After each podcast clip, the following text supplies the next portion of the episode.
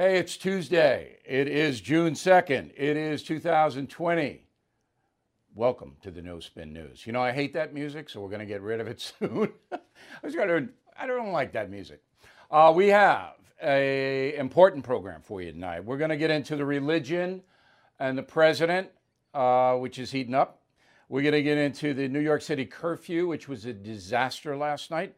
We're going to get into a former president of the United States who married a 21 year old in the White House. Do you know who that is?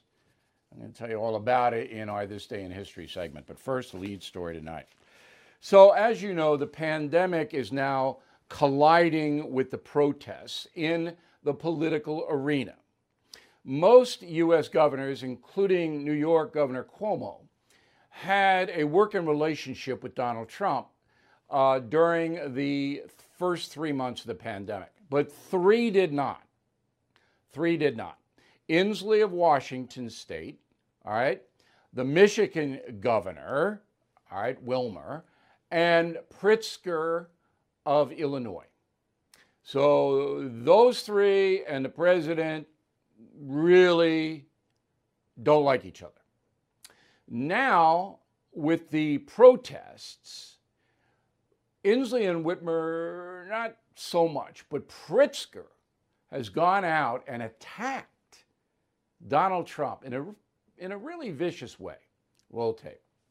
Well, first of all, I reject the notion that the federal government can send troops into the state of Illinois. Uh, the fact is that uh, the president has created an incendiary moment here. Uh, he wants to change the subject from his failure over coronavirus, a miserable failure, and now seeing a moment when there is unrest because of the injustice that was done to George Floyd, that he now wants to create another topic and something where he can be the law and order president. Uh, he's been a miserable failure. Okay, so Pritzker, uh, talk about miserable failures, he knows what he's talking about in that category. Chicago, totally out of control in the protest. Pritzker did nothing. All right. The state of Illinois going bankrupt, even though officially a state can't go bankrupt. Illinois can't pay its debts. And a citizen of Illinois leaves the state for good every five minutes. Every five minutes. So Governor Pritzker is a disaster. But we don't care about him per se. What we do care about is how the country now is processing the chaos that we're living through. That's what we care about. So Pritzker and others like him are saying, oh, it's the virus is Trump's fault. Uh, he did it. And the economy is Trump's fault because of the virus. And the social unrest is Trump's fault. He created it.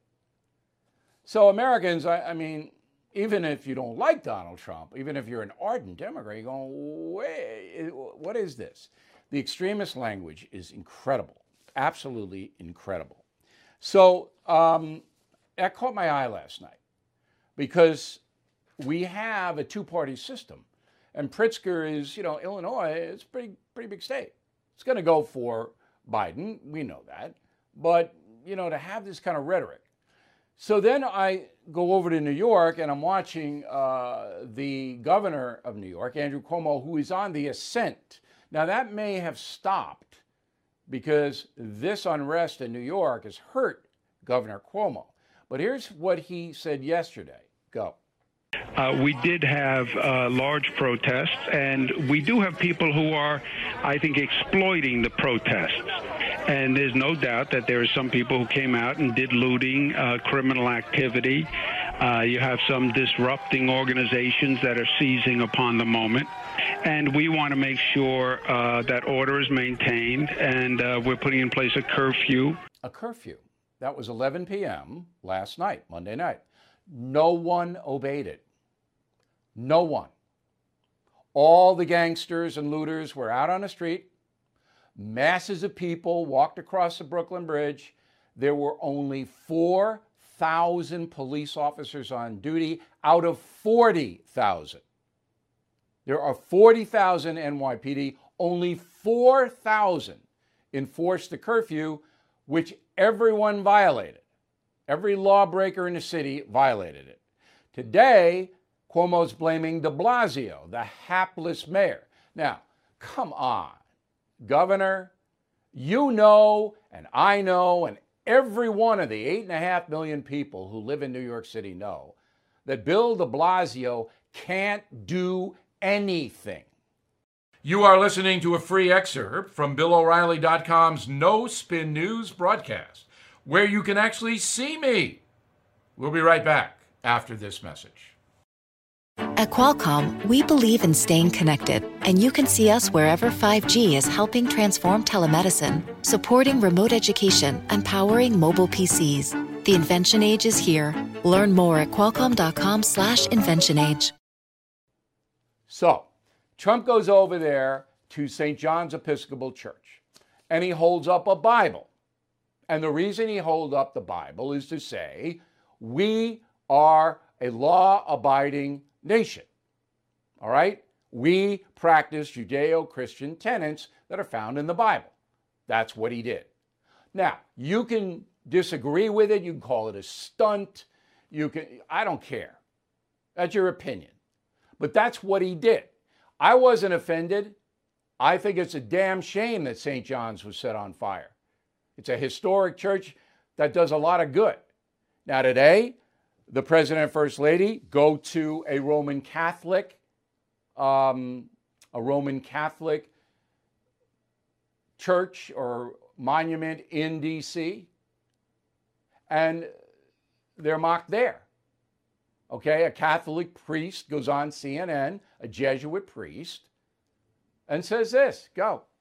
He's not speaking uh, certainly for uh, for the majority of the Christian faithful who listen to what Jesus says in the Bible, which is "Blessed are the peacemakers." And so, to uh, use violence to remove peacemakers from in front of a church, so you can hold up a Bible and say how great America is, uh, while you're promising military action uh, against peaceful protesters, uh, seems to me to be the complete opposite of what Jesus taught. And so, I think it makes a mockery of Christianity. Okay, Jesus taught you to tell the truth, Father Martin, who I know, and you didn't tell the truth. All right, you told a pretty big lie in front of the world because CNN is international. So Donald Trump is promising military action against protesters. All right, that's what you said. He's promising military action against looters and anarchists and people who are trying to kill the police. Father Martin. It is, I, I can't tell you just how dis, disappointing. All right? All of these people hate Trump. That's what they have in common. They hate him. And they will lie and twist and spin, and they hate him. That's what they do. It doesn't matter how many cops get hurt, how many stores are burnt, nothing matters other than hating Donald Trump, including a Catholic priest and an Episcopal bishop who disgraced herself last night by saying all kinds of uncharitable, untrue things about Trump. Now, I'm not here to, to prop up Donald Trump. Not my job. I'm critical of him. Read my book, The United States of Trump. Another quick break, and I'll be right back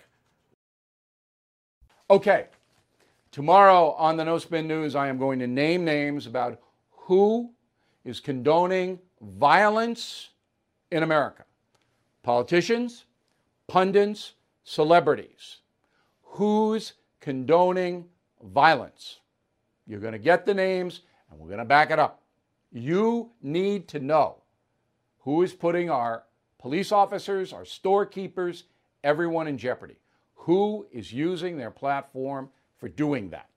We are going to name the names tomorrow. Lead story, unless all hell breaks loose. Well, all hell break is, is breaking loose, but that is paramount. I'm taking my time. I don't want to make any mistakes. We are researching this thoroughly because it's pretty tough. We're going to name them the person and the people who want violence in America. We will see you tomorrow. I'm Bill O'Reilly. Thank you for watching.